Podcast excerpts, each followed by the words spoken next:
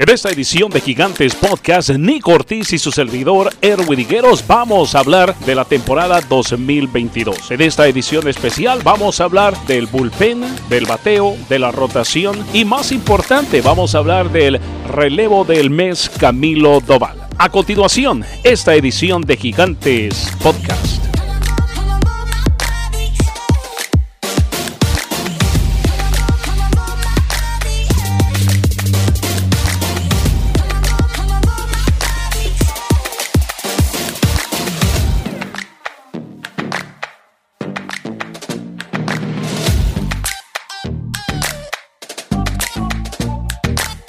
En esta edición de Gigantes Podcast, una vez más con Nico Ortiz y que les habla Erwin Higueros, tenemos bastantes temas que cubrir en este podcast, pero antes de analizar lo que fue la temporada este año, me gustaría dedicar unos minutos para hablar del relevista del mes, Camilo Doval, obviamente este joven que todavía está aprendiendo cómo lanzar en grandes ligas, está aprendiendo cómo dominar sus lanzamientos.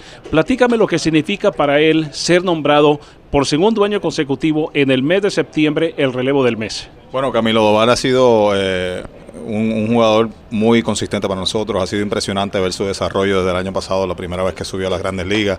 Eh, como él se mantiene calmado en los momentos difíciles, eso nos da la seguridad a nosotros de que tenemos a la persona correcta eh, en la lomita cuando el juego eh, hay que salvarlo está en una situación de tres en base, el juego empate y necesitamos que esa carrera no anote. El desarrollo de Camilo Doval ha sido uno maravilloso. Vimos como este año pudo incorporar un lanzamiento nuevo durante la temporada, que eso es muy difícil hacer, ¿verdad? pudo incorporar un sinker. Eso le, crea a los jugadores, a los bateadores contrarios, una, una visión diferente de cómo salen sus lanzamientos. Ya tiene no solamente la recta alta arriba, fuerte y en las esquinas, sino tiene lanzamientos moviéndose en tres direcciones diferentes, que para el bateador es sumamente difícil poder reconocer el lanzamiento y poder hacer un buen sueño. Explícale a las personas que nos están escuchando, en primer lugar, lo que es difícil o lo que es difícil para un pitcher aprender un lanzamiento nuevo en la temporada muerta y lo más difícil que es aprenderlo durante la temporada regular y tener éxito con ese lanzamiento, el caso de Camilo Doval. Bueno, para los lanzadores, como tú dices, es extremadamente difícil aprender un lanzamiento nuevo aún en la temporada muerta porque requiere muchas cosas, ¿verdad? Requiere el movimiento de su cuerpo, cómo su mecánica trabaja y funciona, si su muñeca trabaja hacia el lado izquierdo, hacia el lado derecho, que es lo que se llama supinate and pronate. Eh, lo que han hecho bien aquí en la organización con Camilo Doval es reconocer todas esas cosas y darle esa herramienta adicional de acuerdo a cómo se mueve su cuerpo y el movimiento de, su muñeca. Y el sinker ha sido un alma letal para él. Vimos como... Eh, en septiembre tuvo marca de 2 y 0 con efectividad de 1.38 en 13 eh, entradas. Ha sido totalmente dominante en cualquier situación que lo, que lo hemos traído, ya sea con gente en base, sea comenzando la entrada. Ha hecho un gran trabajo para nosotros y crédito a Camilo Doval por tomar la la iniciativa de los pitching coaches de una manera muy positiva y poder ejecutarlo en, en, el juego, que es sumamente importante y sumamente difícil, y eso hay que reconocerlo.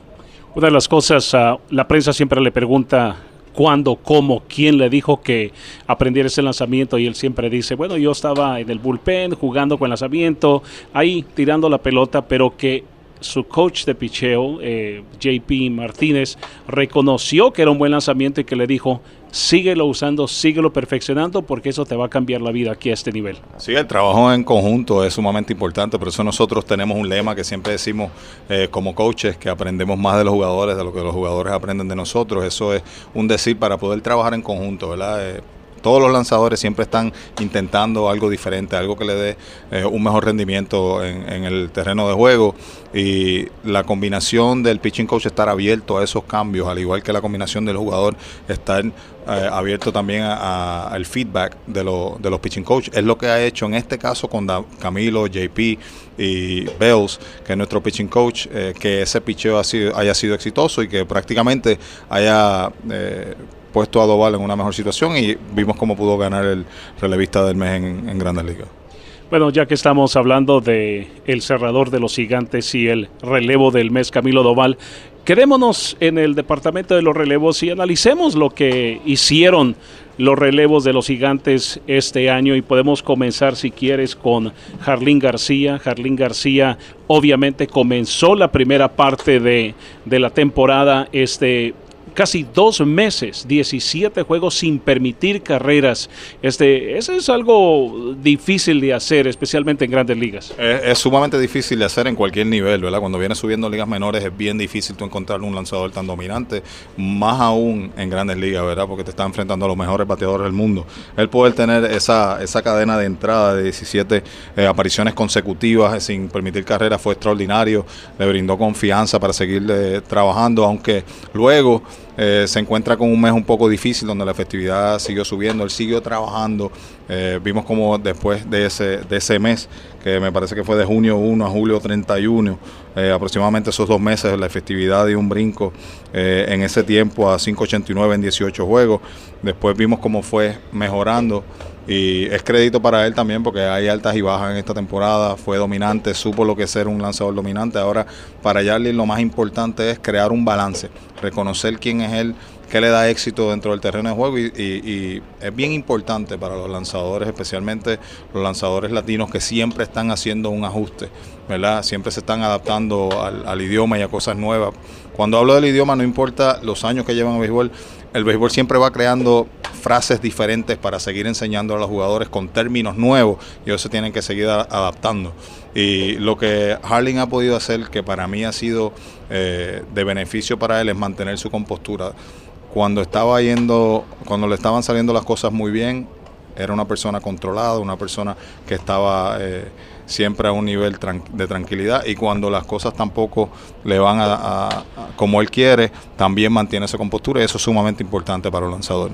Bueno, una de las cosas que yo admiro de Harling García es cómo tomar responsabilidad de situaciones como la que sucedió con el equipo de los Dodgers, donde se tocó el, eh, la gorra imitando lo que hace Mookie Betts y obviamente ese fue el tema que la prensa quería hablar con él y él no se escondió de la prensa, él tomó esa responsabilidad y asumió de que no era una cosa que él debería de hacer y y bueno, este, eso es algo de qué hablar porque muchos ah, lanzadores, muchos jugadores se esconden, no quieren dar la cara, si lo podemos decir de esa manera, con la prensa. No, él ha sido todo un profesional, ¿verdad? En, ese aspecto, el, gesto que hizo a Mookie Betts, pues se habló con él, se le dejó saber que eh, sería positivo que canalizara sus energías de una manera diferente, él lo aceptó de una manera positiva y vemos que ha hecho un ajuste, ese incidente no, no ha vuelto a pasar con nadie en la liga. Eh, sabemos que en ocasiones quiere demostrar que es un competidor, quizás en ese momento no le estaban yendo las cosas bien y al poder darle out eh, a Turner, que si no me equivoco era el bateador que estaba en, el home play en ese momento,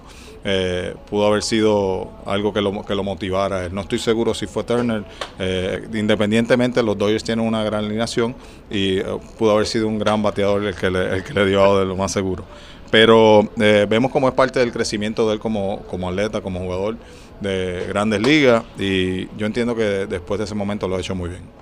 Muchos de los relevistas que están con el equipo en la actualidad no estuvieron con el equipo en el primer mes de abril, pero en el mes de abril los ah, gigantes, los relevos tuvieron cinco victorias, tres derrotas y una efectividad bastante baja de 2.22, pero en el mes de mayo ya todo empezó a cambiar porque el bullpen este, empezó su efectividad a subir un poco. Se debe en parte las lesiones, se debe a ajustes que tal vez los equipos contrarios hicieron contra los relevos de los gigantes. ¿A qué se debe ese cambio de un mes al otro? Es una combinación de, ambas cosas que, acabas de mencionar. Todos los equipos están buscando hacer ajustes, seguir mejorando, están estudiando cada día los lanzadores y sus lanzamientos la manera que ellos atacan a los bateadores y pues el ajuste es parte de un juego.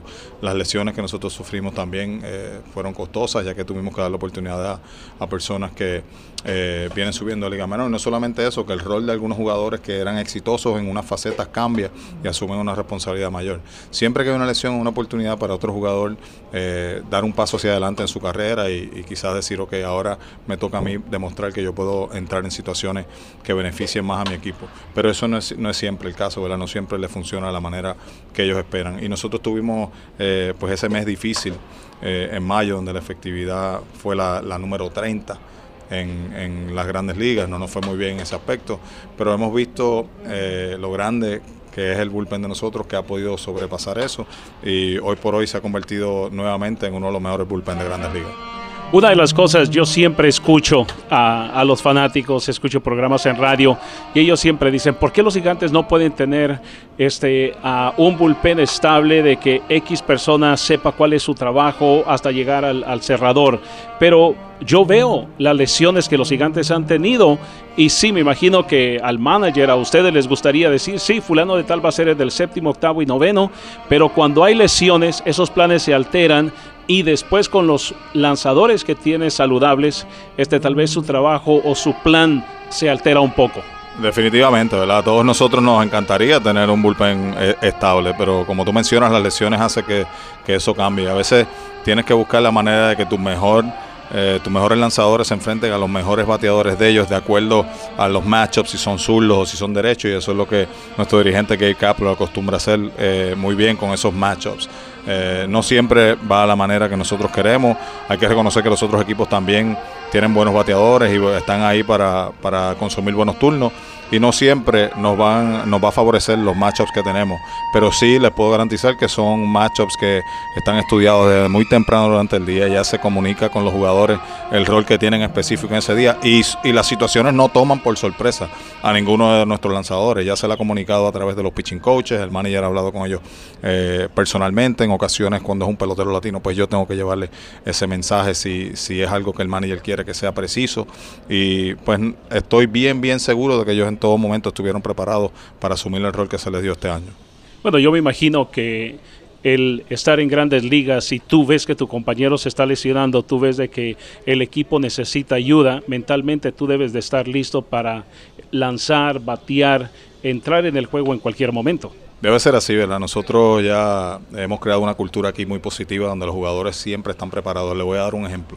Eh, los jugadores que no comienzan desde antemano, a nosotros los coaches nos enviamos eh, los posibles cambios donde esos pateadores van a comenzar eh, a participar en el juego. Si en el caso de Tommy Lastela no está jugando, para dar un ejemplo, ese día no empieza comenzando en el line-up, ya sabe que puede batear por diferentes bateadores en diferentes situaciones, comenzando desde aproximadamente la cuarta entrada. O sea que antes de eso ya él se está preparando en, en las cajas de bateo con lanzamientos que son simulados a los lanzamientos que va a lanzar ese lanzador. Por eso tenemos unas máquinas especializadas para eso, donde en este caso se le lleva un mensaje a, los coaches que están en el cage, de los peloteros, de los lanzadores que ellos tienen calentando en el bullpen en ese momento. Ellos hacen esos ajustes y toman las telas y todo el que está en el banco se está preparando en específico para ese bateador. Eh, o sea que no solamente ellos mentalmente saben que deben estar preparados por, porque es su trabajo, sino que nosotros estamos dándole una información precisa y anticipada para que ellos puedan mentalmente estar listos para tener éxito en ese turno al bate. Es increíble, mientras tú estás hablando de eso, yo estoy visualizando un pitcher que tira rectas y dices tú vas a entrar y te va a trabajar con rectas adentro. Después se puede trabajar con un slider y ya él lo está viendo de antemano y cuando viene a batear, ya eso ya no es sorpresa para él. Nosotros a veces tenemos tres opciones para el mismo jugador. Tenemos una máquina que lanza las curvas, una máquina que lanza las rectas y también tenemos a un coach que en este caso es Taira Yuimatsu, que está en el batting case lanzándole práctica por si ellos quieren brazo. También tenemos la opción de darle underhand flips para que ellos hagan su rutina de calentamiento y que trabajen en, su mecánica. Pero sí le puedo garantizar a la gente que se hace un trabajo bien medido eh, de acuerdo a cómo el, cómo el lanzador va a estar lanzando y se le da una información concreta a los jugadores para que estén preparados. Bueno, ya que estamos hablando de bateo, hablemos un poquito de, Joey Bart, ¿verdad? Joey Bart, este, él es el receptor de los gigantes, él es el futuro, ¿verdad? Este, comenzó la temporada un poco flojo al bate, lo enviaron de regreso a las menores, hizo sus ajustes, este, debido a una lesión subió antes de tiempo, pero parece que todo lo que practicó ahí en ligas menores vino y lo puso en práctica aquí en grandes ligas, que ha estado bateando mejor. Primero hay que darle crédito eh, a Joey Bar porque mentalmente ha sido eh, muy fuerte. Empezar con tantas expectativas, con un pelotero que eh, hizo récord al momento de firmar con el bono que recibió para la organización de San Francisco, alguien que viene a ser el sucesor de Buster Posey, un catcher que posiblemente en cuatro años más lo vamos a ver en el Salón de la Fama. no es fácil cargar con, eso los hombros Eh, el vino no empezó la temporada muy bien después de haber tenido una breve experiencia en el 2020. Se crea un plan para él, se envía a las menores, como tú mencionas, se tiene que subir antes de, que el plan termine y ahí es que él demuestra eh, el tipo de jugador que puede ser en un futuro. No ha sido consistente durante el tiempo que ha estado aquí eh, con nosotros, pero sí te ha dejado eh, saber en ocasiones el potencial que Joey Bart tiene y nosotros tenemos que ser pacientes con, nuestros jugadores. No quisiéramos que alguien que tiene esas herramientas tenga éxito con otro equipo. Queremos verlo tener éxito con nosotros y vamos a hacer todo lo posible para que así sea. Bueno, este, hay que reconocer, ¿no? El béisbol no es un deporte fácil. Muchas personas se desarrollan rápido y otras personas se toman tiempo en desarrollarse y posiblemente este puede ser el caso de Joey Bart. No solamente eso, que cuando un eh, jugador que es catcher viene a trabajar en esa posición, eh, mentalmente ese jugador tiene que enfocarse en su defensa como prioridad. Eh, tiene que estar al día con los planes que se le dan para cada uno de los lanzadores que nosotros tenemos. Y él ha hecho un gran trabajo detrás del plato, recibiendo los lanzamientos, siguiendo el plan. Tiene que seguir mejorando en unas cosas que solamente la experiencia le va a dar la oportunidad de mejorar y lo que sí sabemos es que sus herramientas crudas, cuando tú lo analizas desde el lado de scouting, eh, el brazo es un brazo potente, la fuerza que tiene en la práctica es una fuerza eh, sobre el promedio, es alguien que defensivamente ha probado en el juego que recibiendo los picheos te gana más strike de los picheos que son cantados eh, bola. Y eso son todas cualidades positivas, o sea, en algún momento con la experiencia nosotros entendemos que él va a poder poner todo eso en conjunto y convertirse en un gran receptor para nosotros. Hablamos de Tairo Estrada en uno de nuestros episodios de este podcast y yo trato de hablar con Tairo Estrada, la prensa trata de hablar con Tairo Estrada para que Tairo hable de sí mismo y diga, estas son las cosas que yo he hecho para mejorar, este es el trabajo que yo he hecho, pero Tairo Estrada es tan humilde que él no quiere hablar de él mismo, él prefiere mejor hablar de sus compañeros de equipo, pero no de él. Platícame, ¿te ha sorprendido lo que Tairo Estrada ha hecho esta temporada? Pues mira, eh, decirte que me sorprendió no, porque yo conozco a Tairo desde el tiempo con los Yankees y, yo era eh, una de las personas que creía en él en ese momento y todavía pues obviamente eh, sigo creyendo en él que hay más todavía en el tanque de lo que nosotros hemos visto. Lo importante de Tairo y lo impresionante en este caso ha sido la consistencia en su ética de trabajo. él sigue una rutina impecable, se prepara eh, acondiciona su cuerpo para estar listo para jugar las nueve entradas todos los días. Cuando no comienza, viene del banco con el mismo entusiasmo, no, no está sin prepararse en ningún momento. Siempre está preparando los juegos que no comienza, siempre está buscando qué, lanzadores tienen ellos en el bullpen, posiblemente a quién me voy a enfrentar. Se va preparando en el cage, como mencioné antes, que nosotros tenemos esa opción para, para todos y cada uno de nuestros jugadores. Y Tairo esperemos que esté con nosotros por muchos años. Tairo ha sido un jugador que siempre se ha tenido que probar y su mentalidad es esa, de probarse año tras año tras año. Yo de ninguna manera esperaría que eso cambie aún con el año tan productivo que ha tenido y yo espero ver a Tairo el año que viene en entrenamiento con el mismo deseo y la misma eh, actitud que hemos tenido siempre de él. Hablamos de casos exitosos como, como Tairo, podemos hablar de Wilmer Flores, pero también este, sería una injusticia no hablar de Lamanway Jr., de Mike Jastrzemski, que debido a lesiones este, no han podido dar la producción que dieron el año pasado. Explícanos ¿Qué tan difícil es esas lesiones que te ponen un alto cuando estás progresando y de repente tienes que volver a comenzar de nuevo? Cuando tú eres un bateador que tienes que enfrentarte eh, a lanzamientos con tantas altas velocidades, tú necesitas que tu cuerpo tenga unos movimientos específicos y que trabajen eh, todo el tiempo a su mejor que hagan su mejor función. Y cuando tú estás lastimado y tratas de jugarla a través de lesiones, no siempre es así, buscas otras alternativas para lo que tú estás acostumbrado a hacer y esas alternativas no necesariamente van a ser productivas en el momento, toman un tiempo de ajustarse nuevamente a esas alternativas o de sanar el cuerpo para que tu cuerpo empiece eh, nuevamente a trabajar de la manera correcta. Pero si mencionamos en el caso de eh, Mike Jastrzemski, aún con un año por debajo de las expectativas, no, no, no solamente de nosotros, estoy seguro que las de él también, eh, podemos mencionar que ha jugado una gran defensa. Ha sido uno de nuestros mejores defensores, en el, tanto en el jardín derecho como en el jardín central. Eh, ha jugado fuerte todo el tiempo. No ha demostrado frustración en, su juego, ha sido alguien eh, que ha sido positivo para nuestra organización. Y con todo y eso ha podido conectar 17 honrones, aún por debajo de las expectativas ofensivas que nosotros teníamos de él. O sea que en un año malo, si tú puedes mencionar cosas positivas que hace un jugador, pues entonces tenemos que, simplemente eh, seguir creyendo en él y seguir dando la oportunidad, porque en algún momento él va a ser el jugador que demostró ser los primeros años aquí en San Francisco y esperemos que el año que viene sea, sea ese momento. Lesiones son parte del juego, lesiones en el bullpen, lesiones en jugadores de posición, pero también hay lesiones en la rotación de los gigantes. Anthony Disclafani, este, lamentablemente no pudo jugar por las lesiones. Carlos Rodón estuvo fuera por lesiones. Quizás el único que estuvo saludable, Logan Webb. Logan ha hecho un tremendo trabajo manteniéndose saludable lanzando para nosotros. Eh, Logan es un gran competidor, pero las lesiones, como tú mencionas, afectan toda la rotación. No solamente tenemos que subir peloteros de liga menor, sino también tenemos que usar el bullpen un poco más, tenemos que usar el opener para que esos jugadores que vienen de liga menor no tengan que enfrentarse a los mejores eh, bateadores del otro equipo de primera instancia, como vemos a Brevia, Alexander, peloteros con más experiencia, veteranos enfrentándose a esos primeros tres bateadores. En ocasiones los openers tiran dos entradas para que se enfrenten a los primeros seis bateadores y esos lanzadores jóvenes que vienen pues puedan tener bateadores para empezar el juego un poco eh, de menos eh, ofensiva para que ellos puedan tener un poco más éxito. Y eso cambia todo, ¿verdad? Las lesiones en la rotación cambia todo. Hemos visto como quizás hemos tenido que usar el bullpen más de lo deseado, por eso vemos en ocasiones ya al final un Brevia un poco cansado cuando viene a tirar tarde en el juego. Sin embargo, como opener ha hecho un gran trabajo porque se prepara mentalmente, descansa su cuerpo y se pone eh, en una posición donde pueda sobresalir, ¿verdad? Físicamente. Y pues nada, cuando hay lesiones todo cambia.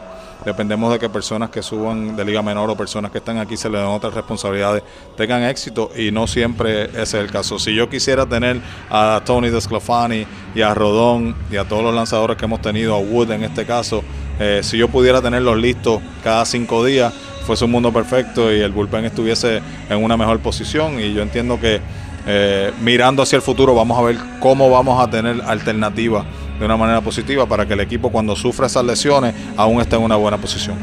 Y qué bueno que mencionas eso de, del opener, cómo hacerle quizás la vida más simple a los jovencitos que vienen, porque muchos piensan que el usar el opener es por diseño, pero no, es por necesidad que los equipos en ocasiones terminan usando un opener porque no hay abridor como tú lo acabas de mencionar con la ausencia de, un Rodón, la ausencia de un Alex Wood, de un Disclafani.